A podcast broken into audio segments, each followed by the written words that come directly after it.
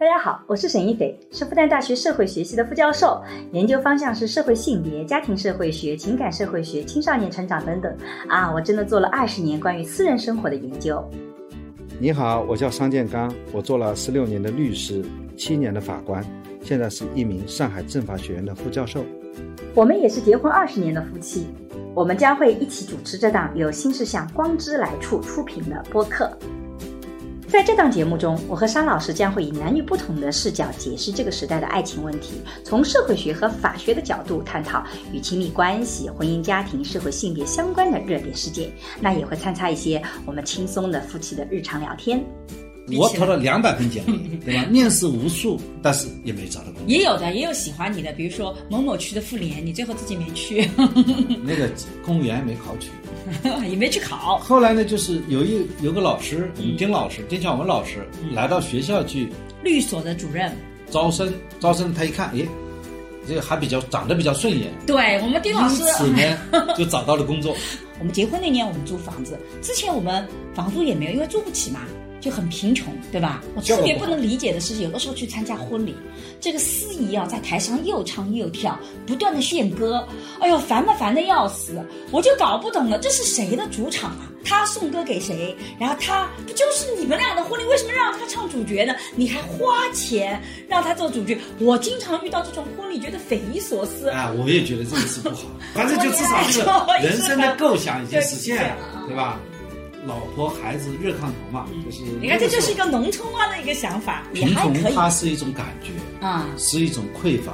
嗯，贫穷就等于是没有希望，hopeless 才是贫穷。所以桑老师给我定了个原则，就是凡事这个事情只是挣钱的意义，没有其他意义，它不能让你在学术上成长，不能让你觉得有挑战的话，你就不要做这个事情。大家好，我是沈一斐。我叫桑建刚，很高兴参加今天的节目。其实今天应该是桑老师也是主讲的，不是参加。今天因为我们其实想聊一个关于金钱观的问题。这个问题呢是来源于之前有一个呃我们播客上的朋友，他这个听了我的一场访谈，因为我里面谈到说，其实我自己的金钱观是。呃，其实受你的影响比较多，因为你比较早的解决了我们的家庭的金钱问题。我们桑老师在从律师转型法官的时候，那一年的年收入的确是到千万级别的，所以大家就很好奇，甚至还有人批评我啊，这个也经常有人批评我们不知人间疾苦，觉得我们不能代表呃大部分的人。但我觉得其实我们还是能代表的，因为我们是经历了。所有的阶段，所以在播客上也有一个朋友叫杨美美的朋友，他说关于看待金钱和赚钱的体会，更想听听商老师的心路历程。尤其是他说从乡村比较贫困的家庭一步步到现在，比电视剧还精彩呀！重点是心态上、观念上有什么变化和发展。所以我觉得，哎，这个话题挺好的，所以我们就今天拿来。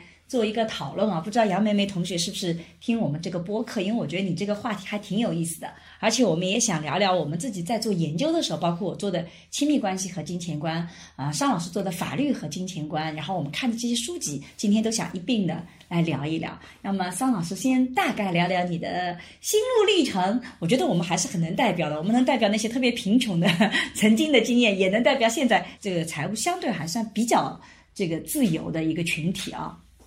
这样意思说，是来采访我了，而且这今天的播客主题就变成由一位播客听众引发的这个播客讨论了。但我们可不是采访，我们是聊天，我也要说话的，你别到时候一个人说不让我说了。你看，经常有人批评我啊，一会儿说我这个不让你插话，一会儿又说你插不上话，说那个，哎呀，真是的，咱们就聊天，互相打断。好的，好的，嗯，我们聊天就等于互相打断吗？对的。聊天嘛，又不是说访谈必须等一个人讲完。因为谈到这个话题，我第一个想到的一个语言就是：明明靠运气赚来的钱呢，都靠聪明才智都输掉了。啊，不是，你那句完整话是说，凡是靠运气挣来的钱，最后都能够成功的，最后是用自己的本事把它给输掉。对，就是说赚钱，它的确有一定的运气的成分啊。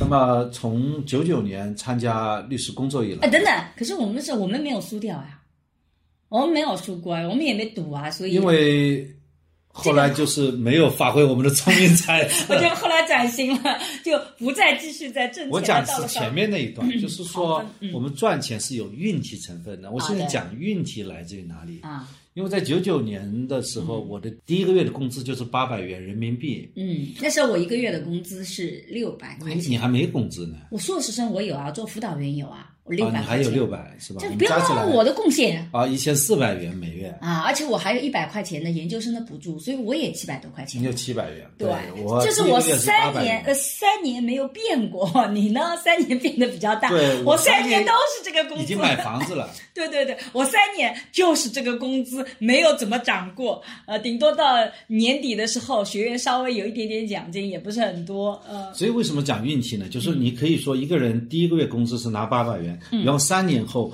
就靠自己，没有向父母做任何举债，嗯没有这个利用银行的贷款，嗯合法的贷款，而且还拿到了这个返税补贴，嗯买了我们的第一个 apartment。付付了付了首付，对，只是付了首付嘛，只是付了首付。二呃付了两成嘛，嗯，对不对？那么我这么一讲的话，因为当年房子也很便宜，只有四十五，所以所以讲就是讲我们就运气嘛。这个这个就是九万块钱，我们讲运气的第一个成分是什么？嗯。当时是我们一九九九年分配，这个是由自由找工作的第三年，对，那个时候人才市场没有形成，嗯，没办法找到工作。所以桑老师投了两百多份简历，在某一次播客好像也提到过，对，就是说后来上海市出台了一个政策，要打造上海的人才高地。嗯，也就是说三年要引进五十万人。嗯所以呢，因为我们有了这个政策，所以我们就有机会把户口落到上海的集体户口里面去，就成为上海户口。这样呢，只要上海有企业要我们，就能够拿到上海户口。对那时候我们的上海户口就这么来的。而且我们上海户口就一点没有任何的麻烦，因为就是很自然的，只要是复旦毕业的，你就自然而然就能落到集体户口去，只要你能找到工作，对吧？对的，嗯，那么这就是当时就是有一个上海的一个政策，我们讲这是运气一。嗯，运气二是什么呢？投了两百份简历，嗯，认认真真去投，每次都被拒绝。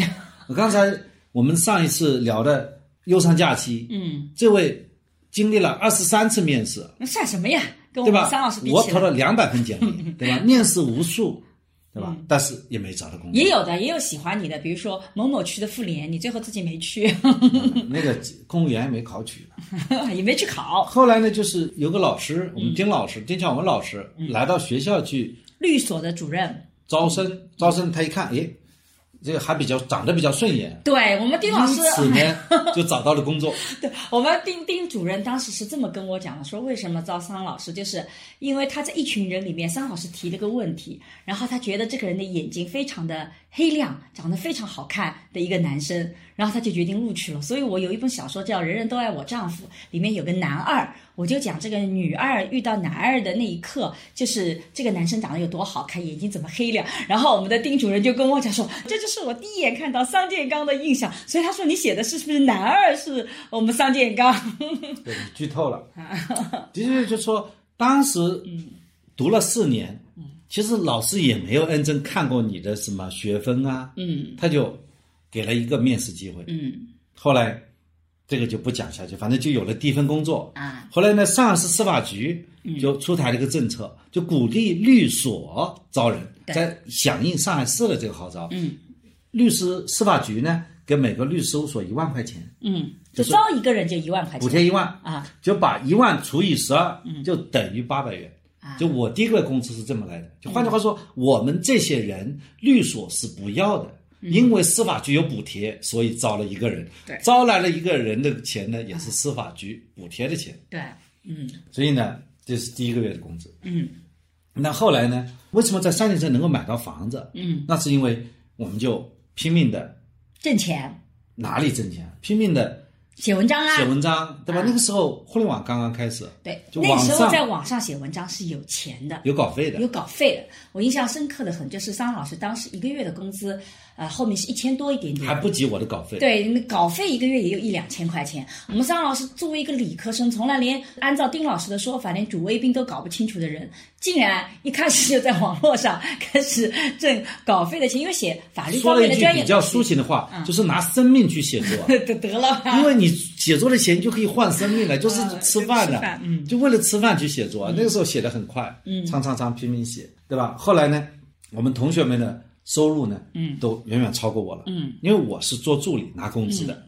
那么工每年给你加一点点，翻也也还算可以，都加的比较快，一年加了五次，对。加了五次，也就是从两千加到五千，再叫我加五次，就这点工资。因为我觉得我们第一年好像你从八百块钱变成两千块钱是很快的一个速度，就当你正式的时候，就第一年结束的时候就已经有一两两三千块钱工资了，是吧？对，是有那个数量级的，也也就是在小千元级的对，不是大几千元级的，。但那个时候小几千元级的这个那那个时候的两千块钱相当于不要相当平均工资，反正当时的平均工资当时吃顿饭也要八块钱，好吧，啊也要八块钱，对的。也你现在吃顿盒饭也是八块钱，所以我们那个是计量标准是盒饭标准。你就不知道人间疾苦了吧？现在吃顿盒饭吃的像我们当年那么好，至少十五块了，好吧？八块钱吃不到什么了，除了在学校里面。对我已经很久时间吃一顿饭八块钱、六块钱的，因为我在法院里，所以那个时候很多同学他自己去做案子，嗯，然后拿提成，嗯。比方说他一个月接一个案子，嗯，他拿提成收就会两万块钱，啊，那么他拿提成百分之五十，他这个月只要做一件事可以赚一万块钱，嗯，而我一个月要写很多很多东西，嗯，可能只有三四千块钱、四五千块钱，对，所以那个时候我们就觉得，哎呦，反正我没有像他那个人际关系，嗯所以呢，我只能写。嗯而他呢，因为有人际关系，他能接得到案子。嗯，结果呢，这些人还在接两万块钱的案子，嗯我早就不接两万块钱的案子。对，所以就这个时候没有聪明才智啊，没有机会啊。啊，那个时候，因为我们没有资源，所以我们只能去练自己的听说读写的能力。有些人为什么他一出校门就能有案子？其实是他有比较好的社会资源体系，比如说他的爸爸是上海的本地人，有些关系可以把有些案子给他，或者他自己本身就是法律世家，或者有其他的各种各样的社会关系。而桑老师其实是从呃外地的农村到上海是没有任何社会关系的，不会有天上掉馅饼。所以桑老师其实是做法律的助手，做了足足五年吧。我做了五年整，做了五年整，就是一直是跟着一个丁老师跟着他去为他的案子服务，拿固定的工资，但是这工资也根据他的表现也在上涨，应该是这么说，是比较客观的吧？就是不断的在干活，嗯不断的在写，嗯啊，不断的在整理证据，嗯，然后我们最后把以此为乐，嗯，比方说一份证据拿来，嗯，我可以在多长时间内，只要看一遍就能够把所有的证据按顺序理好，嗯，这个我可以在这个半个小时之内，甚至一个小时内把一份诉状写出来，嗯。就就练这些东西，因为没有其他可以带来快乐的，嗯那只有靠这种学习当中创造一些好玩的事情嗯。来产生快乐。对，所以说这个时候你看聪明才智有吗？没有，只要把听说读写写好，基本功练好，把这个基本功练好，练基本功不需要什么聪明才智，你就不断的 practice 就行了，对吧？嗯。这段时间实际上是很辛苦的，所以就说每天白天要去办老师的案子，晚上回来还写稿子。写稿子，那个时候我印象很深刻，你写稿子要去学习，嗯。要去学习新知识，嗯，怎么学习新知识呢？就到书店去看书，嗯，书店的一本书大概在四十块人民币左右，你是没有嗯没钱买的。钱去买的，怎么办？就在书店把这本书看完了，速度很快的看，哇，你欠了也没有电，钱，也没有手机啊。也，没有手机，也没有没有手机，你不可能拿个手机把这一页比较经常拍一下，对。嗯拍不了。而且我们现在已经离校了，也没有什么数据库好用的。对对对，现在呃，我们查一个资料啊，学生们多幸福啊！嗯。大量的期刊网可以浩于烟海的知识学习，我们时候没有，对，没有怎么办？经常看。对，看完以后回来立即要写下来，嗯结合他的观点，否则你要忘掉的。忘掉以后发出一篇稿子，一篇稿子大概也可以赚到一百块。对我印象特别深刻，虽然那个时候比较经济条件不好，可是也没有匮乏感。尤其是像我这样的人，就是我虽然一个月只有六七百块钱的工资，但是我好像也没有那种匮乏感。我印象特别深刻的就是有一次，桑老师应该是拿了八百块钱的稿费，然后呢，那个时候是一个现金，对吧？交给我了，然后呢，交给我就可以去买东西啊或怎么样子的。结果呢，我呢不知道放到哪里去了。然后他过了一阵子问我这个六八百块钱哪里去，因为对当时的我们来讲，八百块钱还是挺大的一笔钱呐，这也是我一个月的生活费啊。然后我就说花掉了，反正花哪里我也不知道，一直要到我四年以后离开我的。当时住的这个宿舍，因为我当时住在学校的，我是辅导员，然后我有自己独立的宿舍。我在这个整理东西的时候，在抽屉的夹层里面找到了那个八百块钱哦，所以可见，虽然当时比较穷，但是也不拿钱当回事儿啊。我还不知道这个，真的吗？哎，我有印象，关于八百块钱的啊，就是我给你买了一根项链嘛。哦，那是你第一个月的收入。那是另外一个八百块钱，那个八百块钱是你第一个月拿了收入，然后呢工资，然后呢你要送我一个礼物，然后我们就去了一个当时很流行的金项链，不是金项链，不是铂金项链，那个还不是铂金项链。第一次去买的还不是铂金，铂金是后面啊呃才买的，就是我们去一个穿石头的项链店，你记得吧？把那个石头穿起来，然后看上去很便宜，这个一块石头几块钱，那个个石头几块钱，你拿一拿，感觉就一两百块钱，应该肯定能打倒的。结果呢，你最后在做的时候呢，觉得某一个石头特别漂亮，结果那块石头就特别贵，但你又舍不得，然后还要配各种的配饰，最后还有各种的绳子，反正加起来三百多块钱吧，我印象中间。那个是三百，那个是小礼物，那个算。那是第一个月的工资，拿出了这个钱买了一个这样的礼物，然后后来又。这个后来买了一个，买了一个铂金项，很细很细的铂金项链，对吧？我印象很细很细。铂金项链，那个项链都已经不知道到哪里去了。像我这种人从来 不珍惜啊，很细很细，一根铂金的项链，那个大概是什么？八百块钱的。呃，恋爱纪念日啊，或者是那种情人节什么买的时候啊，那个时候，所以所以那个时候虽然比较经济不发达，可是呢开销也小。我呢住在宿舍里面。你呢？当时呢是找了一个复旦的床铺，但是很快就后来我们是租了一个房子，但那个租的房子也比较便宜。那个时候是我们结婚的，我们结婚那年我们租房子，之前我们房租也没有，因为租不起嘛，就很贫穷，对吧？这个是要几个感谢，一个是感谢大学，嗯啊，我们那个同学就读了研究生，嗯，他们屋里有一位同学出国了，对，所以呢，他那个铺位上铺呢就。空出来了，对，也没有安排新的学生进来，所以我就住在他那个上铺，嗯，啊，冒充学校的研究生，对，啊，嗯，那个宿舍管理的也不是特别严格，嗯，啊，但是我是很早起来，起来，晚上差不多休息的时候才去进去，嗯，就基本上就是借宿吧，啊，没有像其他同学啊一样，因为其他同学也要看你脸色的呀，你要你借住人家，你要自己要有自知之明啊，对吧？所以，相对而言，同学们还算包容啊。那个时候也没有觉得特别的贫穷，因为吃饭嘛，在学校里面也还可以。它是一种感觉啊，是一种匮乏。嗯，贫穷就等于是没有希望，hopeless 才是贫穷。而我们没有这个 hopeless，我们还觉得蛮有希望。对，就说你要充满希望的人，你不会觉得自己贫穷。嗯，就是那个时候我的。觉得自己很富足，就是什么呢？我觉得我这双手，嗯，我就可以不断的去写稿子，通过写稿子，我就能够挣到钱。因为我写的稿子呢，嗯，这个写的快，往往很多网站的编辑需要今天晚上发生的一件事情，明天早上就要上新闻，所以今天晚上必须赶出来。对，所以我就能够在很短的时间内能够把一个评论写出来。对，那么这是。呃，一个赚钱的能力吧。嗯，赚钱不在多少，而是说你能不能赚啊？那我那几年我赚钱了嘛？我好像什么钱都没有赚嘛。对，但是我你看，我一开始从我认识你，我开始赚钱，我把所有钱就给你了啊。对，因为金牛座一定要钱掌握在我手里才有安全感。对我好像也没有觉得钱应该在我这里，好像每个月给你多少零花钱，我就是每个月零零花钱的，我从来没有。好像这二十年我从来没有这种钱的概念，但我也没有查过你的零花钱，你也没有什么开销，关键是，你衣服也不喜欢买，所有的衣服都是你买的，对的。啊。然后你就我就只有赚钱的概念，没有花钱的概念。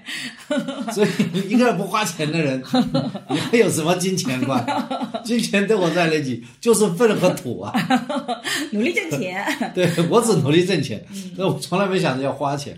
但我也没有匮乏感，因为我是属于那种自己本身从小的确就没有匮乏感。然后呢，我们读到研究生的阶段，我就觉得感觉很好，因为我本科阶段还得靠父母给我提供生活费。我们桑老师其实本科阶段生活费就已经靠自己挣了，但是我是本科阶段是靠父母的。然后读到研究生，哎，每个月有六七百的这个费用。然后呢，我们学校里面当时我就记得我在复旦一个月五百块钱，就基本上能活下来了，不能活得很好，但能够活下来了。再加上商老师有一些的钱，我就觉得好像这个日子能够什么周末去去那种超市啊。也能够去，你看这个买买项链啊，然后也能逛逛街啊，反正没有任何贫穷的感觉。你说的这一点倒是要插到学校里，我怎么挣钱啊？学校里咱们俩一起挣钱。那个以前讲过了，讲过了吗？讲过了。对，在学校里我们也挣到钱，嗯，对吧？对，我们在本科的时候也努力打工挣钱。所以现在，哎，你还记不记得我还去卖过牙膏、牙刷？就是我本来就想说啊，那你讲这个这件事情没讲过。对，我们是在四川北路。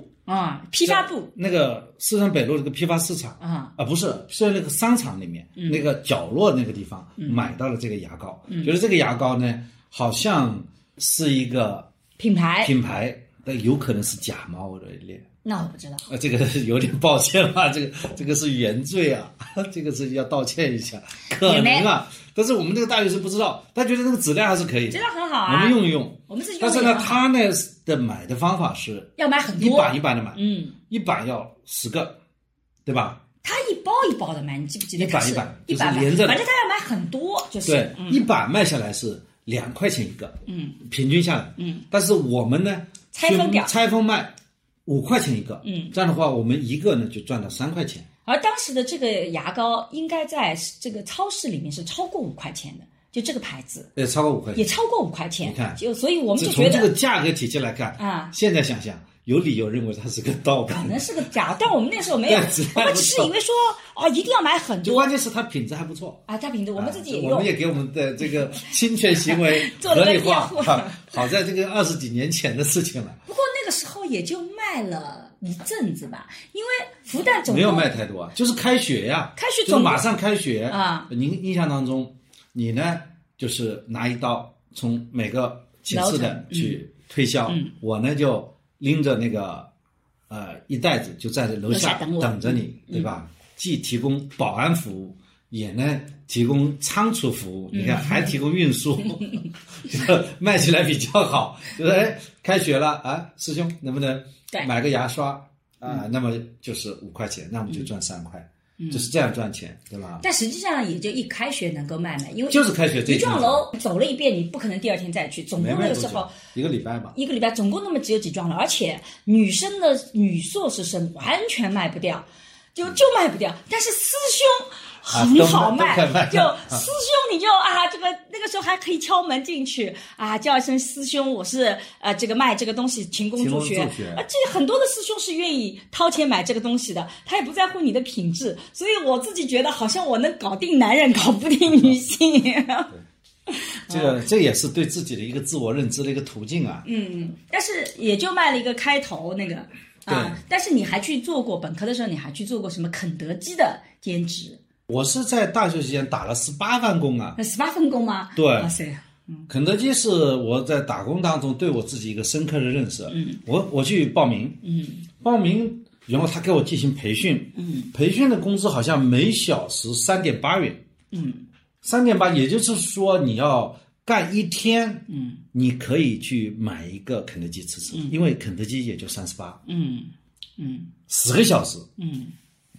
我呢就在那边学习怎么去把这个手啊，就是炸鸡啊，我现在非常清楚的，就是手怎么去操操进去压一下，操一下下，而且动作是非常标准化，它就是泰罗制的管理方式嘛，而且就是这个配料加多少，那个配料加多少，然后加多少水，它全部是数字化的，然后呢手在那里就翻动，翻动好了以后就送去炸鸡，炸几分钟。那我的工序呢，只是负责。把这个一个工序要培训完成，经过考试合格才能进行下一道工序。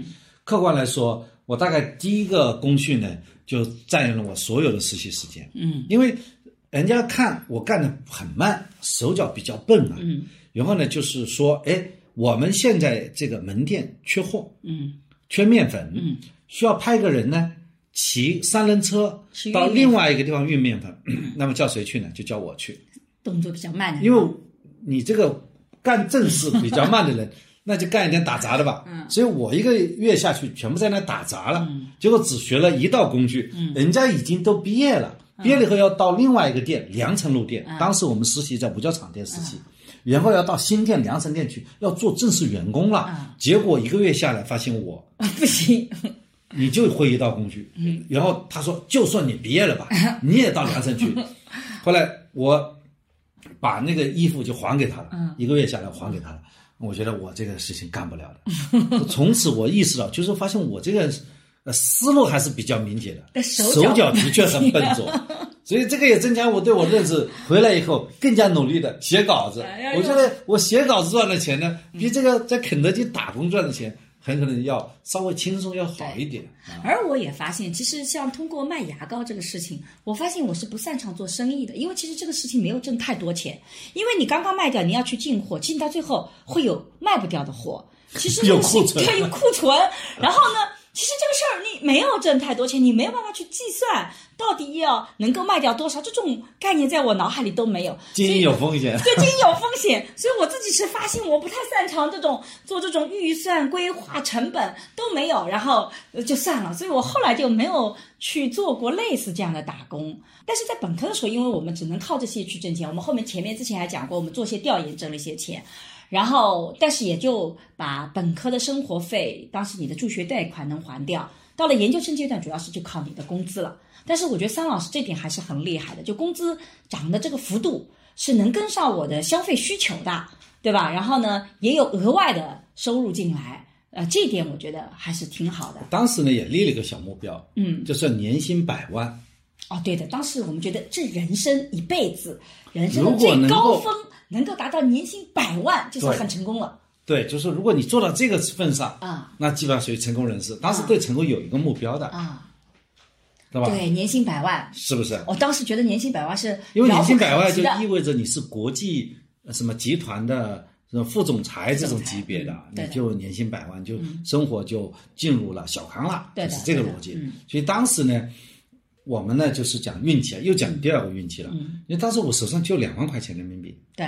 我就跟你和你妈说，你去看房子吧。对我们其实是零一年的时候，就是我们结婚那个时候，你手上有两万块钱，然后呢，我就跟我妈就开始去看房子了。看到零二年，我们手上有九万块钱，然后我们就买了四十五万的房子，对吧？然后零三年拿到，因为是期房嘛。然后装修，零四年搬进去。我跟我妈从两万块开始，我们以复旦为中心，哗画了一个五公里的圈，把附近所有的楼盘，真的是所有，包括浦东、浦西，全部看了。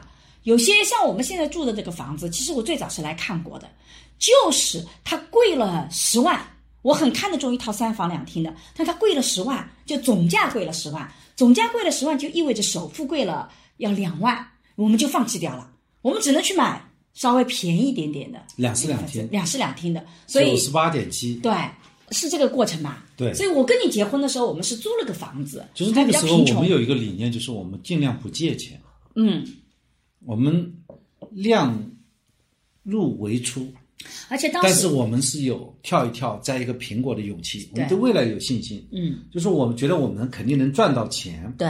所以呢，我们需要去买那种生活必需嗯品。所以当我只有两万块钱的时候，我们就要去看房子，准备买房子。嗯，等到你们房子看下来、定下来的时候，我加上当个月的工资，对，也就只有九万块钱不。是当时还借了一点钱，借谁？就是在首付那一刻差了那么一点点，因为我们的这个钱里面还不能马上拿出来，所以就借了一点点钱，然后我没印象借的是。我借的，我借的。然后呢，就是就是正好是因为理财产品的这个周期嘛，所以就那个，但手上不是就固定存折嘛，三个月嘛，就那个就这么一点点钱嘛，就是那个你总归是存在里面的呀，对吧？对。让我印象比较深刻的是，我现在经常会被问到说，在你跟跟桑老师结婚的时候，好像你对方也很没有钱，你是怎么考虑的？可是我回忆我过去的人生，我没有考虑过这个问题。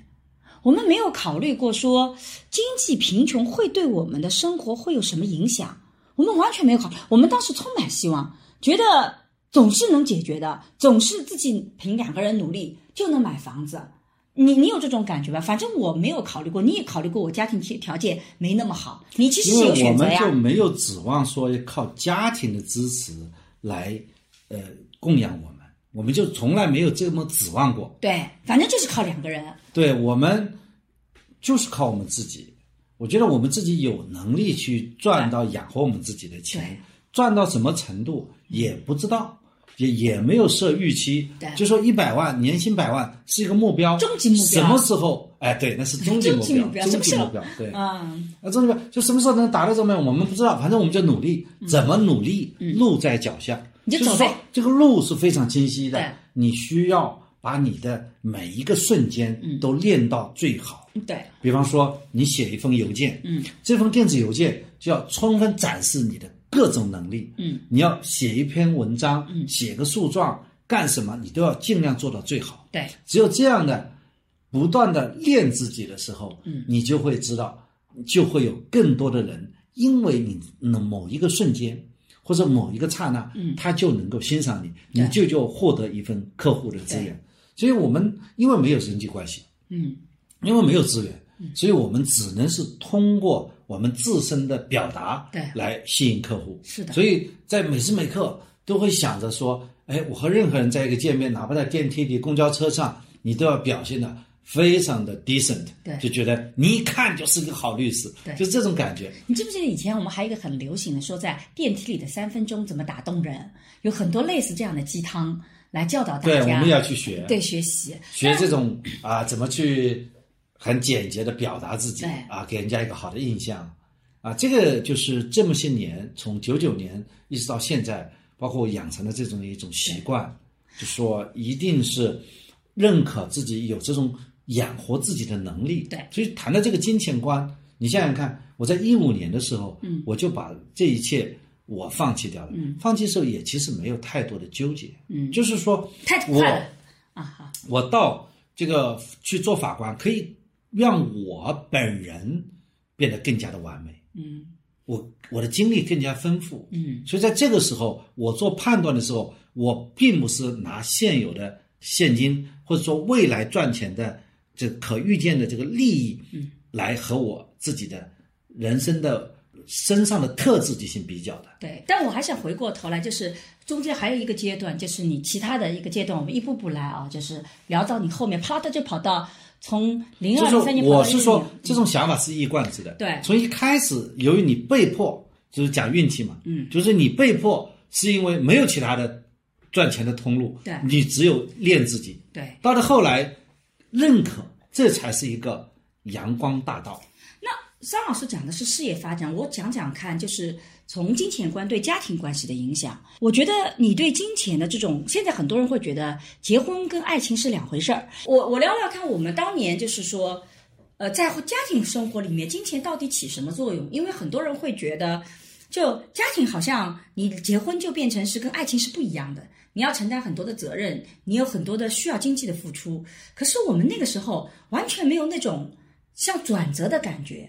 就觉得谈恋爱谈到一定程度了就结婚，这是个延续的过程，甚至我们没有想象说生个孩子需要花多少钱啊，婚姻的成本有多高，两个人结婚要花很多的钱，我觉得我们都没有，我们就觉得很顺其自然的结婚就结婚了，然后我们办了五场婚礼，我们的五场婚礼是怎么办的呢？我们第一场婚礼是呃桑老师的老乡给我们办的，他们就通知我们说，只要你到场就可以了。对吧？他们把这个酒店给安排好，酒店的费用他们自己平摊，他们也不发红，也不给我们红包了，他们就把酒店的找个理由找个理由搓一顿。然后呢，我们俩就穿上婚纱，因为我们那时候拍了婚纱照以后，我们去苏州买了一套婚纱，这套婚纱我觉得很值啊，穿了好几次呢，对不对？穿了好几次是吧？然后就我们就穿上婚纱，穿上你的西装，我们就去吃了一顿。你看结个婚没花钱呢，就是大家搓一顿。然后裸婚呢，那叫裸婚呢。就裸婚嘛。然后呢，后面呢，我们又在上海给自己的哦，然后我们是回你家办了一次，回我家办了一次，基本上就是双方的家庭各自承担啊，办婚礼的，基本上人情收过来，也跟婚礼的费用也就差不多了。然后我们在上海还补办了一次我们上海的朋友啊，那那一次的费用是我们来的，但是呢，那个时候大家就开始给这个红包了，我印象特别深刻，我们研究生同学是一人一百。就是其实吃饭都有点不够，但是有里面比较有钱的我们在职的研究生，其中有一个老大给了一千块钱的人情，我觉得这是好大的红包，我到现在都很感谢他，就是就靠这种有钱的老大，包括还有你的一些朋友，就个同事来参加我们上海的婚礼，终于把上海的那一场的婚礼的钱又 cover 掉了。然后最后我们还办了场网友的婚礼，那家就叫大家喝个茶，呃，就找了一个免费的公益场所。所以你看那个时候结婚没觉得要花多少钱呢，就反正收过来的钱跟你花出去的钱其实是一样的。等于就找个理由大家搓一顿，然后我们也有司仪，对吧？我们的司仪都是同学扮演的，而且我觉得同学做司仪特别好，他特别了解你的情况，特别了解我的情况，所以他们在整个做司仪的时候还知道认识下面所有的人，搞得整个气氛非常的热烈。我们在我们老家办的是我们的一个一个领导，团委书记，团委书记当时的团委书记来办的，他到了我们镇上，他的这个处级干部相当于我们的吴江县的这个县长，当时大家觉得还挺荣耀的，然后这个非常的有魅力，哎，普通话讲得很好，主持过各种的大这种活动，对他来讲是小 case，所以也没有什么这种婚婚礼公司的钱，所以整体上我们做这个婚礼，我就觉得是一这个找了机会。吃一顿啊，吃一顿啊，挺开心的。然后穿不同的婚纱，所以那个时候我们没有觉得说没钱就结不了婚这个概念，他没有，因为他没有这个缺口。然后你就下面的日子，那就跟恋爱的时候一模一样的过，然后就开始两个想着攒钱买房子。这就是这个过度的市场化，就是提高了人类的生活成本了啊！对，你想想看，我们那个时候是没有那些事业，我自己都客串过几次事业了。我主持还是挺好的，对对吧？嗯，对。以后我们这个粉丝们要请我去做司仪，我也可以。原来没有婚庆公司的啊，现在又搞婚庆公司，而且搞得很仪式化，然后一桌子要上万块钱啊，吃一桌菜要上万块钱。我们那个是因为你是婚宴的，所以又收的比较贵，吃的也不是很好啊，对吧？我们呢就不要告诉人家是婚宴，就是我们就是过来聚餐的。然后呢，自己穿这个衣服就去了，嗯，对吧？嗯，所以呢，就是说当时人更加自由，哎，我现在呢，自由度更少了。其实被消费主义捆绑，哎，你就必须搞成这个样子，对，你不搞成这个样子就不能算婚。对，而且人家就觉得嫁的比较 low 了，你找了个什么样的人？生活成本提高了。呃生活成本提高了。那时候我们也没有这种感觉，没有人觉得我好像下嫁了，也没人觉得你怎么找了个这样的老婆。哎，现在很难想象，比方说将来我们家孩子结婚，是不是说我们也不请司仪了？我觉得可以不请司仪，我们就自己来做。就是可能是另外一种一种新潮。对啊，也很好玩。哎，我们的司仪就找一个某一个同学，他的朋友来，他来搞搞搞笑一下，挺好的。其实有些那种这种仪式性的东西，这种司仪啊讲的呢，其实哎呀。过于的这种标准化、刻板化，其实不好的。我特别不能理解的是，有的时候去参加婚礼，这个司仪啊在台上又唱又跳，哎呦，烦嘛烦的要死，我就搞不懂了，这是谁的主场啊？新郎新娘啊，像木偶一样的被他拉来拉去，整个主持人成为了整场的主角啊！他展现他的歌喉，他送歌给谁，然后他来发礼物啊！这个，哎，我觉得不就是你们俩的婚礼，为什么让他唱主角呢？你还花钱让他做主角？我经常遇到这种婚礼，觉得匪夷所思啊！我也觉得这个是不好。有将来我们家小孩结婚肯定是不请司仪，不要这种司仪啊！他他自己的朋友就可以做了，他自己朋友也能对啊，就了解他们的就可以了吧？所以你看那个时候虽然是贫穷，但的确也没被消费主义捆绑，所以没有今天大家回过头去想象的这种焦虑啊、不安全感啊，觉得自己恐慌啊，其实都没有。哎，就是我们现在啊，算一笔账，现在上海租个房子要钱。对吧？对。然后呢，如果夫妻两个结婚以后，可能如果能够找到一份工作，嗯，那么现在的工作也有几千万把块钱吧，嗯，一个月。那么两个人租个房子，然后吃的省一点，坐公交车，嗯，对吧？现在地铁也那么发达，也能够在上海这么一个城市落脚吧。对，唯一的问题是买不起房子。买不起房子，现在的生活状态和当时情况是不一样的，你就可能花很长时间去租房子。对，对吧？很可能现在的年轻人就是要去租房子，所以说我们讲我们要有运气，看到没有？对对所以还是会不会说，不是说我们能力强，我们那个不是说我们那个时候就很牛，我们能买啊得起自己人上人啊，对不对？现在你人上人也买不起房子，对，所以这个是一个时代的红利。桑老师刚刚讲了，你看他工作有这个呃政府的支持，我们落户有政府的支持，我们七零后其实占了很多政策的红利，现在其实也是有的，现在不是九八五、二幺幺的对学校也都可以落户的本科也可以落户，也可以落户的。其实直到今天，像我们这样的这个学校出来还是可以的。也就是说，你看，我们其实当时最大的一个红利就是房价比较低。我们你工作三年时间啊，当然也很感谢我妈妈跟我们一起住，然后精精打细哎算，。这倒是要这要讲一讲，嗯就是说谈恋爱吧，很容易出去玩儿嘛，对，这个一聚餐，每个周末聚餐，花掉了。钱基本上是月光族啊，嗯。但是谈恋爱呢，就是聚餐少了，嗯，所以他钱嘛就交公了，所以呢零花钱就少了，零花钱少反而把钱给省下来，等等等等，你说的是在没有谈恋爱之前就有很多聚餐，对吧？对呀、然后谈恋爱了以后，那么就把钱交给，反倒就 钱就省下来了嘛。哎，你还记不记得我们有一个好朋友，我们同一年买房子的时候，他买了辆桑塔纳车，因为桑塔纳车也是 十万，我们的首付他钱比我多啊，他钱比你多，他挣的比你多，对对对当时对啊他挣的比我多，他聪明。嗯啊，他这个山东人嘛，我不说他名字了，现在也是某著名律师事务所的主任了。呃我手上就九万块钱，啊，结果他买了一辆桑塔纳两千，对，那时候是二十一万，很豪华的车。对，那上档次的嗯二十一万，但那个时候他好像一直没有，呃，就不同的女朋友，他还要去信女朋友。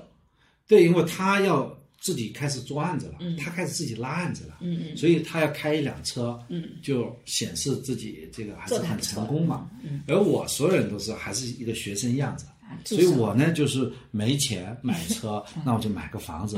但是我的想法是房子、房子、车啊，是这个逻辑。我的确是按照房子、房子、车这个套路来买的，是不是？对对对，所以他呢，我买买第一套房子的时候呢，他买了一辆车，嗯，结果我买第二套房我们子第二套房子也很便很便宜，是在我老家买的。对，买第二套房子的时候啊，等于说我在工作几年啊，就是女儿出生那一年，零四年，零五年买的，零五年，那套是零五年买的，啊，零五年买的，对吧？就工作第六年，第六年，我们在我们已经实现了城里呢有一套房一套房，乡下呢联排别墅啊，但那套房子卖的很失败，也没怎么涨啊，对，是卖失败反正就至少这这么多年来个人生的构想已经实现了啊，对吧？嗯老婆孩子热炕头嘛，就是你看，这就是一个农村化的一个想法。啊，这就是一个理想，就是城里啊、一个一套房，城下乡下一幢房。我这个不是独幢的，是连排的，也算一幢吧，嗯，对吧？算半幢啊。那么就是有一辆车然后，有两个孩子，嗯，呃，当时就想生两个孩子，那个时候计划生育限制，对嗯。吧？所以，但是这个想法就是有，就是人生自己有一个目标，嗯，但是呢，大家还是按照这个朝着这个目标方向走，嗯，然后是用自己的这个勤劳的双手去达到自己这样的目标，没有从来没有一个想法说我要去啊巴结一个谁或者娶一个谁，然后那个认谁做干爹，跑题了。嗯，就说至少在我们讲，这不是金钱观吗？对对，但是我们再回到你那个朋友，他是 我我 我觉得听众一定对这一块更感兴趣。他更感兴趣。对啊，我买了第二套房子，他还是那辆车，嗯，啊那是然后他就告诉我，他房价一直会跌的。对的，这最后他实在受不了，等他买房子的时候，他说我已经没钱买房子了，嗯，我已经买两个了。他其实挣钱的速度其实并不并不比你慢。啊，后来他比我慢了，后来他比你慢啊我后来是差不多在到了第六年以后，对，我们就到第二个阶段了，就是桑老师做完五年的助手以后，开始自己独立了。我等于说是第六年就开始就被人家拉出去，嗯。啊、一起做一个小团队。在第七年的时候，我自己竟然开锁了，嗯。就是第一步很长，啊，第二步、第三步是跳的，嗯。跳的。等于说，你看前七年，我是零六年开锁，嗯。九九年参加工作，零六年开锁，嗯，差不多也就七年不到的时间开锁。但前面五年全在做律师助手就。说基本功要狠狠的练，嗯基本功练扎实了，嗯啊，现在我在学校教书也是这样，就是说给学生把基本功练透了。嗯我最崇拜的人就是王阳明啊，嗯，就是我金庸里面的。我现在打你啊，我现在怎么打你？现在脑海里全我告诉你我怎么打你，如果你不服，我就这样打你，还把你打着了。啊，就是这样。我做律师也是这样的，我我会非常清楚的，在我的诉讼策略第一天就告诉对方。啊，我接客户的时候，我也是第一瞬间，我把我的诉讼方案告诉他。嗯，然后他在外面兜了一圈，他发现我这个方案最好了，他过来找我，嗯，我能够取得客户的信任。嗯，我跟对方打诉讼，我也是第一个方案就这么告诉他，然后就一罐子推进去，呃，你挡不住的，因为我是选择正确的。对，就是我对明白了都已经。啊，这个逻辑就是这个逻辑。嗯嗯。啊，我现在我把这个逻辑搞透了，我就这个逻辑开始告诉你，嗯。就是直着推进去，像坦克一样推进去了，就这种方法。所以说，第二个阶段就很快了，嗯。就差不多。我是在第一家所干了五年，嗯。我是零四年末零五年离开的，嗯，在一个事务所孵化，孵化。孵化我们到零六年就自己做。年初就自己做了，嗯，啊，自己做，那个时候就发现这个钱赚的好容易，就开始翻了。啊，就是说原来客户就找你了，因为发现你都能做，嗯，本来这个钱是被老板剥削掉的，现在呢，这个客户这个钱都归我，也不叫剥削，人家是应该拿到的钱，哪有剥削这个概念啊？你别老站在资本主义的立场来讲。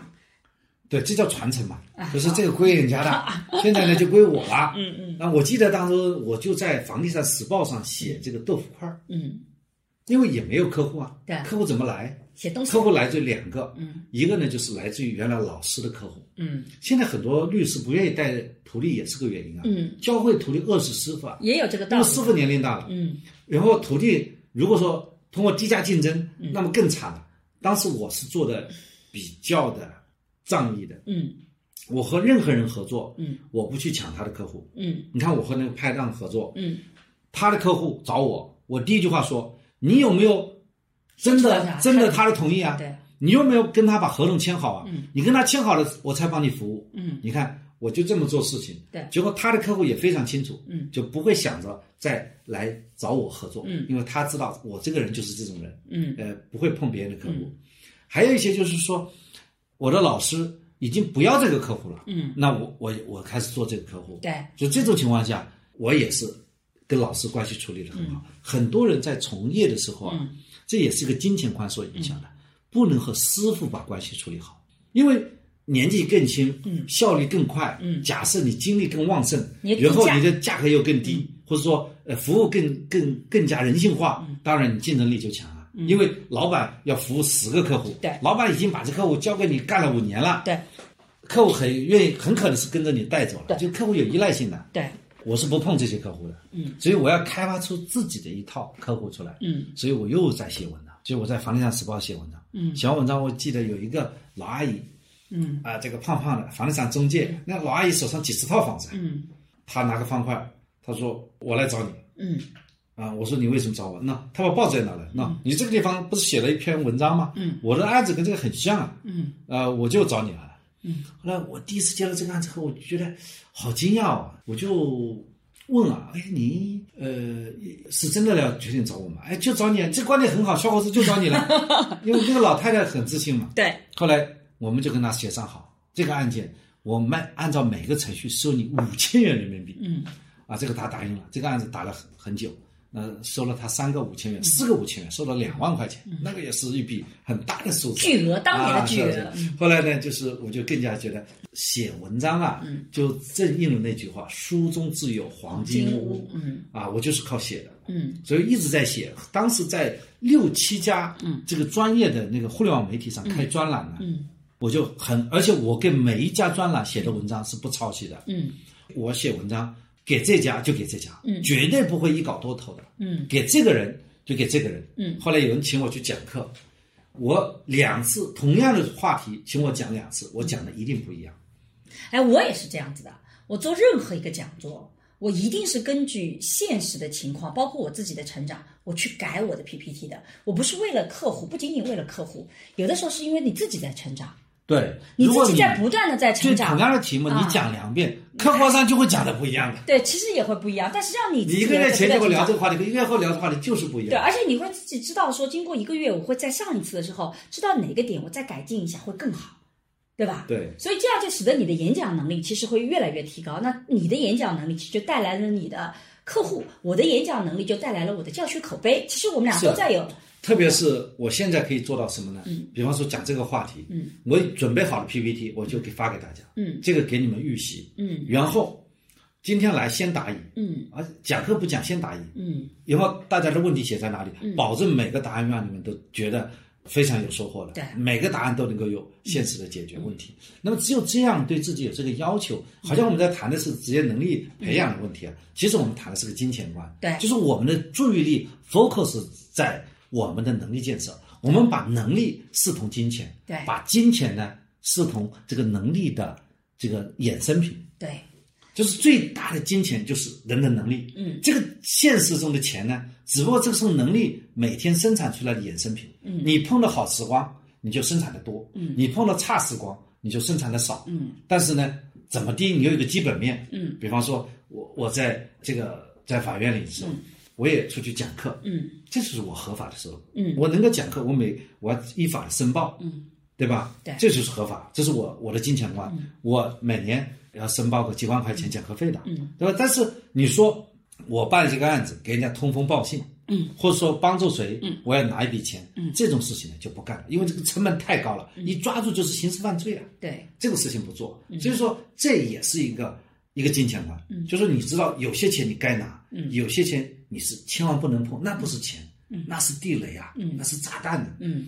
所以你想，我原来做律师的时候，特别是后来律师做大了，有一定的对当事人的建议权的，嗯。也有对方当事人来找我说，哎，你在谈判的时候，你你就让一把嘛，你谈判的时候不要谈的那么狠嘛，嗯是不是？那么这个时候，律师其实也有利益的。嗯。那个时候，我我印象很深刻，还记得我跟你说过这个故事吗？嗯。有一个老板，他来跟我说，呃，这个我知道你能力很强啊，你就别显摆了，嗯啊，你不要在谈判上那么那么那么凶嘛，是不是态度好一点？我也请你做顾问嘛。嗯我说请你请我做顾问，必须在这个项目结束以后，嗯啊，这个项目我肯定不会接受你的委托，这有利冲的。嗯第二呢，我的当事人这个项目给我一百万律师费啊，嗯我就怼回去了。你能给我多少钱？嗯，直接把钱拿出来挑明了讲，对，你能给我多少钱？换句话说，你是不可能啊！你拿小钱来搞定我，你搞不定我的。嗯现在我做法官也是这样的，对吧？你这个双方律师赚多少钱，我心里是清楚的。你这个案件你能收多少律师费？我当时收收费的时候，我很清楚啊。嗯所以呢，你拿多少钱来搞定我？嗯你把所有的钱给我，你干不了；你拿小钱搞定我，我也不愿意被你买去。对所以呢，我和办案子当中，我也非常清楚，嗯这也是金钱观。对，就你会不会被那些额外的恩惠给收买了？因为你你有的人是这么想的，我已经挣了一百万了，再多挣个十万不挺好的吗？但你的想法是我挣了一百万，拿这个十万去损害我的一百万，它是有问题的，就你会考虑到这个合法的钱，嗯，拼命赚，对这是不能赚的钱，一分一分钱都不能赚。对，这个是很重要，因为这个不是钱了，嗯，这个就是炸弹。嗯。而我在同一个时间段里面，我觉得好像我跟你的选择正好是相反的。我在那个阶段里面，其实也慢慢慢慢起来了。呃，我自己的教学也一直还不错，所以我记得我当时零二年做老师开始，第一门在复旦上的课是组织行为学，这个呃组织社会学，反正就是两门课。因为我原来在呃国际政治的时候做的是 NGO 的研究，做组织研究的，所以我第一个转型转到社会学，我当时记得是上这两门课。然后呢，我备课的时候也是非常认真，我我特别喜欢去做教学的研讨，所以我其实，在第呃零三零四年的时候，我们复旦有那种所谓的工程硕士这种这是收费的，就像现在的专硕一样，收费的班就请我去讲了。而那个讲课要比我们在复旦自己本身讲课要挣钱的多得多。然后我也去这个钱我也去挣了，因为我觉得我讲的很好。但是等到我后来不再做这个专业，有另外一个老师接手我这个专业的时候，我其实就把这个课交给了那个老师，但那个老师没有吃下来，就他上课上了一年，人家就不满意，就不要他了。我当时印象特别深刻的是，因为我去做硕士的课程，可是我留校的时候是个硕士身份，所以我突然面对了比我年龄都大的一群学生，压力特别大，但是呢也扛过来了。但是那个阶段有一点是可能跟很多人金钱观是不一样的，因为在工程硕士里上课上的不错，所以成教啊，其他的很多的学员都来找我上课。这个时候，桑老师就给了我一个非常有意思的观点，因为做老师或者做教授啊，做研究啊，他是要有前期的累积的，所以桑老师给我定了个原则，就是凡事这个事情只只是挣钱的意义，没有其他意义，它不能让你在学术上成长，不能让你觉得有挑战的话，你就不要做这个事情。所以我在那几年里面跟你的走的相反道路是，我拒绝了这种去挣钱的机会，所以我这么多年来就没有去上过奇奇怪怪的课，没有到外面去挣过这些外快。除了那个工程逻辑和我师是因为那个对我的教学是一个挑战，它让我能够快速的去面对不同的情况，能让我去去有一些提升的，所以我就去坚持上了。后来我的专业方向又转到了性别，转到了家庭，那有别人来接，那我也自然而然把这个课交给别人。就我没有去挣那些额外的钱，即使是合法的钱，我觉得我也拒掉了，因为我当时自己觉得我的最主要的一个努努努力是要首先把自己的学术要跟上，因为我有一个转系的过程。那个在从国际政治转到社会学那个专业，我要补大量的东西，所以我后面还重读读在职博士，零五年到一零年我读博士，所以要做很多的累积。那在这个过程中，你就不得不拒绝很多很多类似这样的机会。我印象中间还有一个我们复旦的一个老法师，你还记得吧？请我们去舟山做讲座的，他是第一个发现我讲课讲得极好的人。他当时就说。他来代理我，他可以带我去各种地方做这样的讲座，收费很贵，一场两万块钱呐、那是零几年的时候，一场两万块钱，还到了当地有最好的海鲜啊吃，好有诱惑。但是你说这种事情你还没到时候不能做，所以我其实，在那个时候是拒了很多这样的机会的。那我自己还有一个，就是因为张老师太忙了，我得留在家里。如果我也天天跑外地去做讲课的话，这个家庭就会分崩离析了。家庭里面是需要有一个人就待在家里的，我们有孩子，我要陪伴孩子成长，所以我的选择是留在了家里。所以我印象特别深刻，我们俩其实做了两个相反的选择。嗯这个里面的确是这样，这也是一个金钱观。嗯，你想想看，在刚开始做律师的时候，他什么案子都要接，因为能赚钱。嗯，当你觉得钱赚的时候会影响到你自己的进一步提升的时候，它就会有一个矛盾所在。嗯那个时候，我们就要减掉一些很可能只是给我带来赚钱这个效果的案件，嗯我们把案子要转移到嗯互联网知识产权上。嗯所以我成为一个专业律师，那也不是说一下子就跟着一个专业律师来的。我的老板是做房地产的律师，我对房地产做的很熟练，但是我对房地产一点兴趣不感。嗯所以呢，我要成为一个互联网的律师。嗯所以呢，自己只要啊把这个房地产的案子完成就可以了，以后自己所有兴趣放在自己感兴趣的互联网上面来。然后刚开始接着那个就是在房地产时报上写文章，也赚到钱嘛。但是呢，后来我就是更多的是在互联网上写文章，写网络的文章。有一些客户他是呃给我一点点钱，但是他互联网公司，嗯我要要这个客户，对，这个客户是一个大客户，给我呃一大笔钱，但是我也仅仅是把它服务好结束了。我我赶紧还是要找我的客户，这样的话就团发团发团发，就把这个互联网方面的客户啊、资源啊、品牌啊，包括文章全部累积下来的话，就形成了这个里面的品牌力。这样的话赚钱就容易了。嗯就赚钱，它刚开始是有一个专业化建设、专业化品牌打造的过程。嗯在你打造的时候，你就不能说我为了打造，嗯我什么案子都不做，只打造，那你被饿死，嗯对吧？那你要做一点，嗯但是做的差不多就行了。嗯。而且我还印象中特别深刻，你还有一些这种客户，就我特别不能理解的，你是免费为他们服务的，看上去就让我看起来这种人啊，就是我实在看不出来他有任何的这种可能成为大老板的潜质，看上去人们土土的，就这种 IT 男。我当时就没有觉得，就是你那朋友，我会觉得我没有看出来他有那种前景，可是你就一直帮他免费的服务，但他中间的确是起来的。等到他有一天手上有钱，他就正式的花钱请你做顾问，他也会回报你。哎，我觉得这种客户也很神奇，我就没这个有想过。没什么，他蛮好的。嗯，他首先是什么样一个人呢？嗯啊，这个还是讲他的名字吧，叫葛吧。嗯，这个葛葛同志呢 是温州人，很可爱，我现在觉得他很可跟我爱。同龄的。嗯他呢在论坛上我们见面的，嗯我们俩是通过论坛上见面。他在一个论坛上去骂一个人，嗯就开个论坛，开个 BBS 骂一个人，骂一个人的时候，对方呢就可能会告他，嗯。所以这个时候他寻求帮助。我说我告诉你啊，如果你一个论坛嗯。啊，我已经在传授法律知识了。嗯。说如果你一个论坛是一边倒的骂一个人，甚至你这个站长呢，所有找来的人是把骂的人全部找来了，嗯。那很可能呢，你这个管理者是有责任的。嗯。但是如果说你是比较中立的，嗯。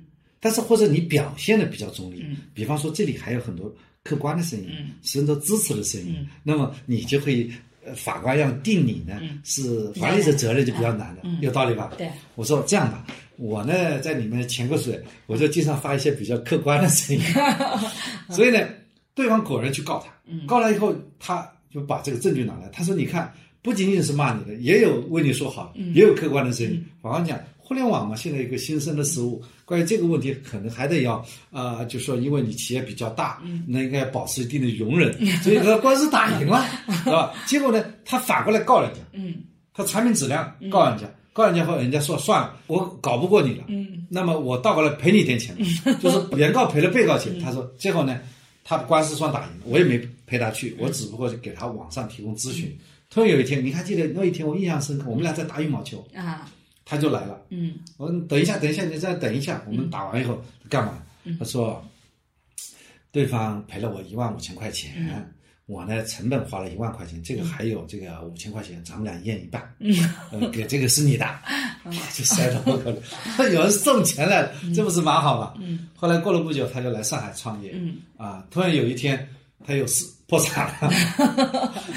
突然间他又身价过亿了，就啊突然呃间他就哎，他是留一下卡来，他说我要给你签个顾问，我说你就算了吧，嗯，你反正就免费咨询嘛，啊，反正我觉得从你那里也学到很多互联网的知识啊，什么叫服务器啊，什么叫域名啊，什么叫外挂啊，对他搞得很透。啊、就说，哎，这个也是对，这也是一种金钱观。你就说，你从帮助别人做服务当中，你要赚什么？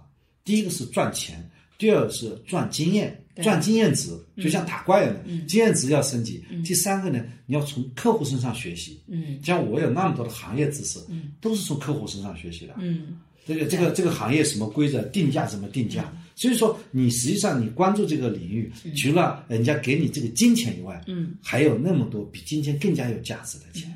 金钱一块钱就是一块钱。嗯现在物价通货膨胀，金钱不断在贬值的，嗯而你的这种打怪的级别，嗯这种信用级别能力，它是不断的发酵、不断升值的。嗯你要赚哪个？嗯这也是一种金钱观。嗯就像这个朋友呢，我觉得他也是赚过上个亿的钱，也输了不少钱。嗯所以说，我们身边的朋友也是这样，比较有趣的，他不是一种守财奴啊。嗯就是如果说我们把金钱观就变成说守财奴，嗯这肯定是不行的嘛。嗯还有一种就是说我赚钱就是为了赚更大的一部分钱，就没有考虑就是赚钱的不利后果，那都是我认为是是想不明白，还没活透。那我有一个朋友要说的，他呢就是看得出来他也很能挣钱，嗯，但是他喜欢买一些那种就是各种各样的这种名贵的东西啊，把它扛在家里。嗯，我呢就你看我们家里小偷来的话也没什么好拿走的，嗯，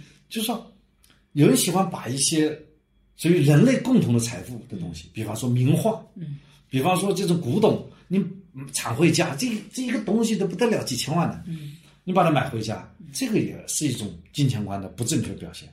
那也不，人家也能够欣赏到这个好。你欣赏好，这个属于博物馆的，你买完以后捐到博物馆是可以的，你要有这个能力，因为这个属于人类共同的财富。那有的时候人家就把人类共同财富觉得自己欣赏是一种很享受的东西，你还没有到能够欣赏的这个境界呢。啊，那我金钱观还不够。不，只是不同的金钱观。我自己是觉得没有好坏，它是不同的金钱观。有的人喜欢收集古董，是觉得古董其实放在博物馆里面，它不会被就有的很多的古董放在博物馆里，它其实不见天日的，它在库里边。但有的人会觉得古董放在家里，跟一个家庭在一起，它才会有。哎，我觉得你讲的另外一个，所以这个是很多人觉得为什么要去买古董？是其实我我的人气在养这个古董，他们也会有这种价值观，所以他们会觉得买这个东西也很好。嗯，那你是允许多样化的。因为我到学界来，我发现，那，你不是说读书会让你很快乐吗？嗯这也是一种金钱观。嗯，你为什么说宁可花时间去读书，啊，花时间自己写论文，嗯，而不是说花时间去赚个钱？你觉得他们之间给你带来的愉悦有什么不同？我我没有觉得是说这个花钱和就是说那个愉悦是去比较的。我觉得读书其实不是个金钱观，读书就是你的喜好。你就是要有一定的这样的读书的累积，你才能够让自己成长起来的。我觉得我在这里涉及到的一个金钱观是，我自己其实，在做刚刚其实我在讲前面那个阶段时，也想讲这个话题啊，就是我自己一直有一种感觉，我觉得你挣钱的时候有一个很重要的点，就是你要去考量自己值不值这个钱。就比如说那个周三的那个活动，为什么我拒掉它？当时其实是因为当时我自己对自己的自信心是不足的。那是第一个发现我很能讲，可是没有人那么发现我，不像现在我很自信。现在我一场讲座费用收费可贵了，商业讲座，因为我没有那么多时间去做，我觉得我值这个价格。可是当年他给我两万，我觉得我不值那个价。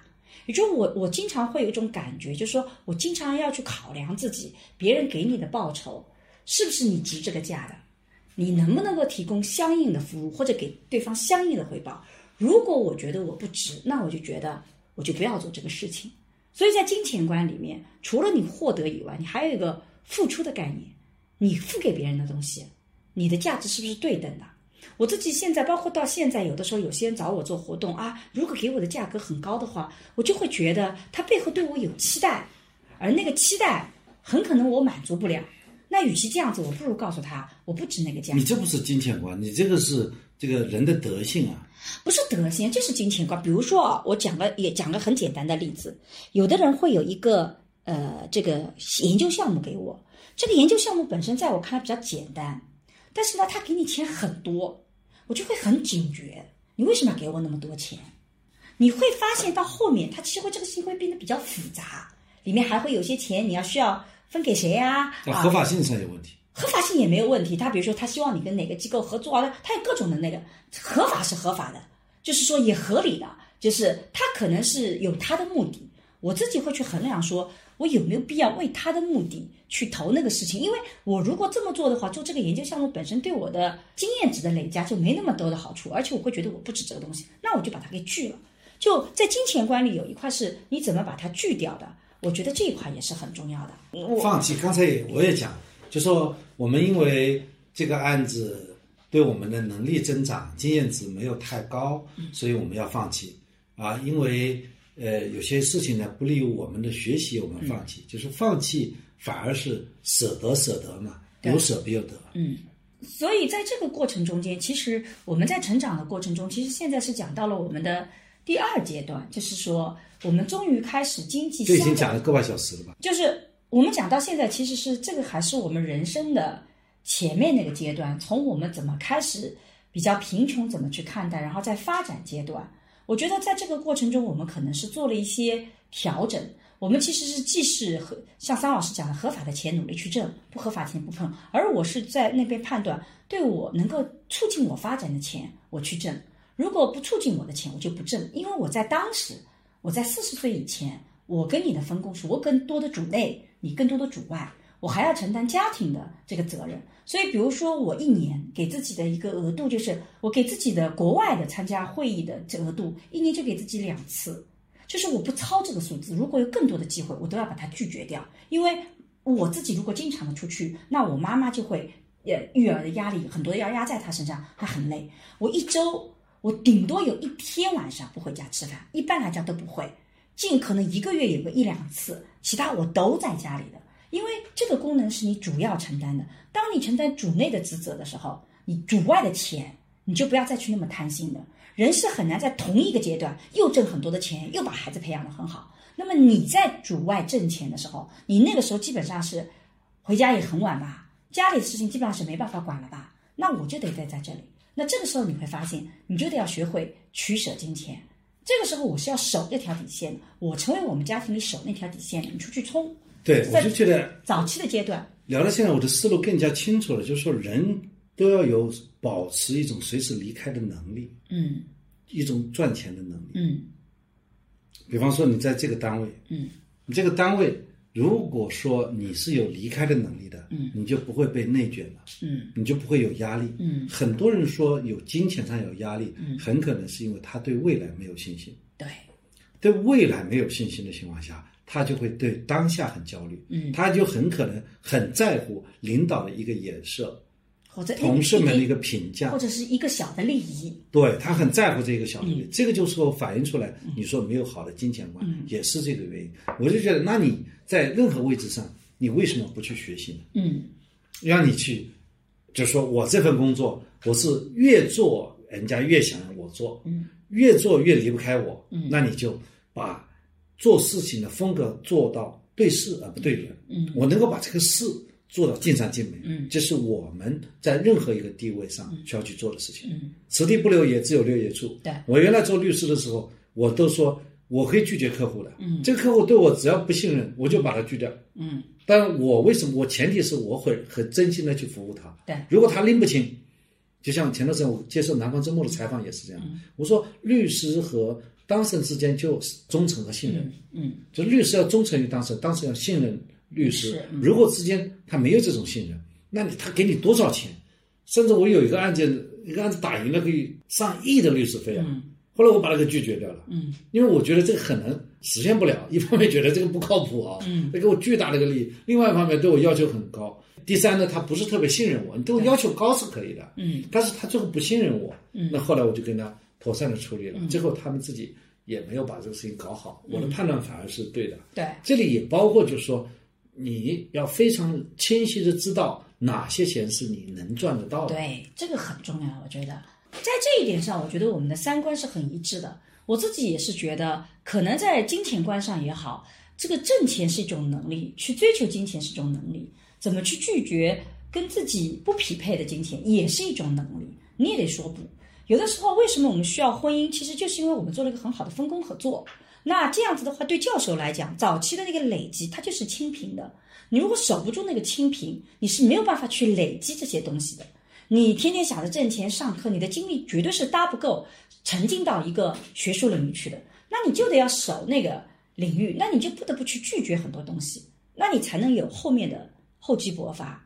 而对你来讲，其实你是在做从房地产本身非常挣钱的行业，其实你一直守住了自己互联网的兴趣，互联网现在很赚钱，现在很赚房地。产是一个夕阳产业，对的，所以因为房地产本身这个法律就是难度不高这啊，是运气，呃，也高的，反正也高的。嗯，你还记得前段时间我们复旦大学有位教授，嗯，他不是拿了一个很大的奖，然后在这个骑个自行车，然后拎着一个帆布袋子嘛，嗯。所以在网上被传起来，觉得这是叫师德嘛。啊。都我特别能够理解这位老教授，啊。因为他很可能真的不在乎，很可能一个什么名牌包还不如这个帆布包好用。对啊，像我们家里，你看，基本上也是是不是特别考究的，对自己组装的台子、凳子，就是没有对生活觉得怎么舒服怎么好，对对吧？更重要的觉得，哎，我们家里书要买的更多一点、嗯啊，某个人的观点要尝一尝，我觉得这很可能也是一种正确的金钱观吧，就是觉得钱，哎，一不小心赚到了，嗯，但是我们赚的钱肯定是和我们同时代的律师相比，很显然不是多的嘛。所以张老师实现年薪百万是在哪一年？年薪百万实际上是在零六年就实现了。零六零七年，零七年，零七七年零七年，零六年还没有，，那个时候后来做到什么程度实现啊？觉得要。就说你帮客户拼命做，结果呢做完了，事情做完了，客户说我们好像合同还没签，或者说我们合同签了，钱都没付给你。嗯那这种情况你都做了，你为什么我们没觉得说，哎，只要帮他多做一点，让他满意，他总会付钱的？嗯，就是这样一种服务精神。就有一种信任还有说有些大的公司，他一年有八有预算嘛，有八届，它没用完，嗯它不用完，他必须要付出去，付出第二年才能用嘛。嗯就很多时候他说，哎，我们先把合同签了，嗯啊，这个项目要明年开始，我们今年把合同签了，把钱打给你。嗯那么有这种项目，这种事情也有了呀。嗯那么这些人，他跟你非亲非故，他也不会拿回扣的，嗯。他就说，我和你之间只有一票买卖，一句话。我所有的客户跟我说一句话，嗯。我和你之间只有一票买卖，嗯。什么意思？只要你让我一次不满意，我把你所有的事情全部给拉掉。嗯，我觉得这个想法很好，就是有这个警戒在里面。就是说，你帮我服务，嗯。只要有一个案子让我服务不满意，我把你所有案子全部拉掉，嗯。你看看吧，试试看吧。是的，客户就是衣食父母，衣食父母对你提这个要求啊，嗯。而我们在做社会学研究的时候，发现当谈到收入的时候，男性常常夸大自己的收入，女性常常会缩小自己的收入。我夸大了看来我我刚刚 问桑老师，桑老师零七零八年的时候绝对没有实现年薪百万，桑老师真正实现年薪百万，其实真正意义上是零九年零零九年。啊，零九年。零九年就是我们零九年的年底，你是实现年薪百万的，一零年左右，是是是。在这之前其实没有，其实没有。对吧？所以我们今天的这个聊天谈金钱观，就谈到我们年薪百万以前的生活，对，我们个那个时候做到一百，它其实也是自然而然了。对自然就是你客户也来了，嗯，然后他项目也大了，嗯，然后呢，就是还有一个根本原因就是自己开锁了。不是自己开锁了，嗯。我去过啊游学一次。好，你的眼界也打开了。啊，游学这一嗯年其实给我大开眼界。其实，在做的七年的时候，有七年之痒。对，我们婚姻其实也有七年之痒，对，后来就是留去了哈佛候，，去了哈佛，啊不是说不是说我们现在讲这个有一点被人家攻击的可能，啊就好像你出国就牛逼了。对，不是的，不是，而是换了一个天空，重新给自己做了一那个时候，突破。这个就要讲讲，就是你还记得我们去蓝点这个罗甘的时候，嗯机场，我就跟你说了一句话，嗯我们又一无所有了。从头开始了，一个人如果从头开始过一次的话，你就会对此重新的认识。对，其实我要感谢我生命中的两次重新开始，嗯。第一次是我出车祸，嗯，我出车祸是我生命的重新开始。那。是我还不认识桑对吧？老师，那个时候张老师旁边有很多漂亮姑娘服侍他。对，那个时候其 实我觉得，就是人能够健康的活着正常的工作就很要很感恩的。嗯。所以我其实从那以后，我对生活就不再挑剔了，我很乐观。嗯第二呢，去哈佛是一个重新开始，就是我在上海有房。呃呃，有家了，嗯，但是我到另外一个城市，没有工作，呃，也没有房子，也没车，嗯。所以那个时候重新开始，我那个时候跟自己说一句话，嗯。我现在重新开始，总归比我七年前重新开始的基础好。对的，所以说我这个时候在美国在找工作，嗯，重新开始，啊那时候我们真的很穷，因为第一个月我记得把这个房租付掉了，押就金以后没钱了，就没钱了，就问同学借钱，就问同学借钱才能够把后面几个月活下来。后来我为什么从律师做完以后又换到法官？法官做的挺好的，然后又换到教授，我就觉得每一次重新开始啊，都会是比原来的基础好。对，就是我一直用这样的话来鼓励我自己，而我呢又能够去享受每一份工作的喜乐。像我做律师，我也做得很开心；嗯做法官，我也做得很开心；我做教授也做得很开心。对我并不是说这份工作干不好，嗯我我想换一份工作，而是每份工作都可以干得很好，嗯。而我去享受每份工作的过程。对。在这个时候，你说有金钱吗？现在请我讲课的人就多了，嗯，对，虽然讲课讲得很辛苦，但是这个赚钱没有做一个律师项目钱多，但是你说不定以后有其他的机会呢，对，对吧？所以你就不要为着钱而呃准备，而是说为你的能力时时刻刻做准备。嗯，我觉得可能有人听到现在，肯定还是会觉得我们俩太过理想主义。就我最近也一直在网上一直被攻击啊，就有的时候说我太过理想主义，说我有的时候，呃，太过考虑自己或自私。可是我觉得这个是我们真实的人生过程，我们其实并没有把自己夸大，也没有把自己。呃，拔高，但我们也有自己的自己的利益的一面，就我们会考虑自己的利益。所以，其实到零九年、一零年的时候，我们基本上人生就已经到了在物质上面是比较的有安全感了。我们的房子，你说房子，你说了一句话，嗯，你现在终于买东西不用看价格，对，我就觉得到一零年开始，我终于可以开始买东西不用看价格了，因为原来是怎么做？嗯，原原来来东西好不好之前先看价格那个价目表看一下，对，然后再看东西好不好。是的啊，所以现在是都是这东西好好好，确定了啊，确定好再看价格。再看价格，而且调整很少会有说价格花了那么多年，就是为了看东西顺序顺序调整。这下，对对对。所以，我们其实今天聊的是从我们刚刚成长的部分到我们桑老师年薪百万，我们中间这段的历程。我们这个已经聊了一个多小时了，然后我们要去吃晚饭了。我们下一次再聊。等到我们一零年以后，当我们真正经济更为富足，桑老师挣更多的钱，包括我现在自己也能更挣钱的时候，我们的金钱观又发生什么样的变化，以及我们怎么去看待更大层面社会上的金钱观。那聊成连续剧了。对啊，就下一期再聊。好 好的，好的。今天就到这里对对对好我们话太多了。啊。这个这个桑德尔这本书摆在我的面前，行，我们还没时间聊，开始讲已经聊了一个多小时了，所以我们就下周见。下周见。嗯，好，拜拜，拜拜最近我做的沈一斐性教育课已经上线，我想通过这门课和你一起坦诚地聊聊成年人的爱与性，所有我们过去回避的性教育，我们一次性讲清楚。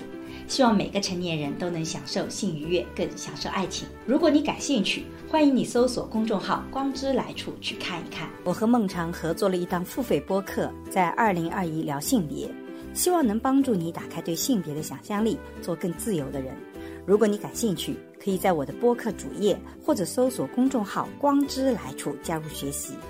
我和新世相也合作了一门社会学爱情思维课，希望能帮你提供对爱情的结构性观察。如果你想要更系统的去看待亲密关系，也可以在公众号“光之来处”加入学习。如果你需要咨询跟亲密关系相关的问题，可以在公众号回复“知识星球”或者咨询，我会来回答你的困惑。好啦，今天的播客就到这里，谢谢你的收听，我们下期再见。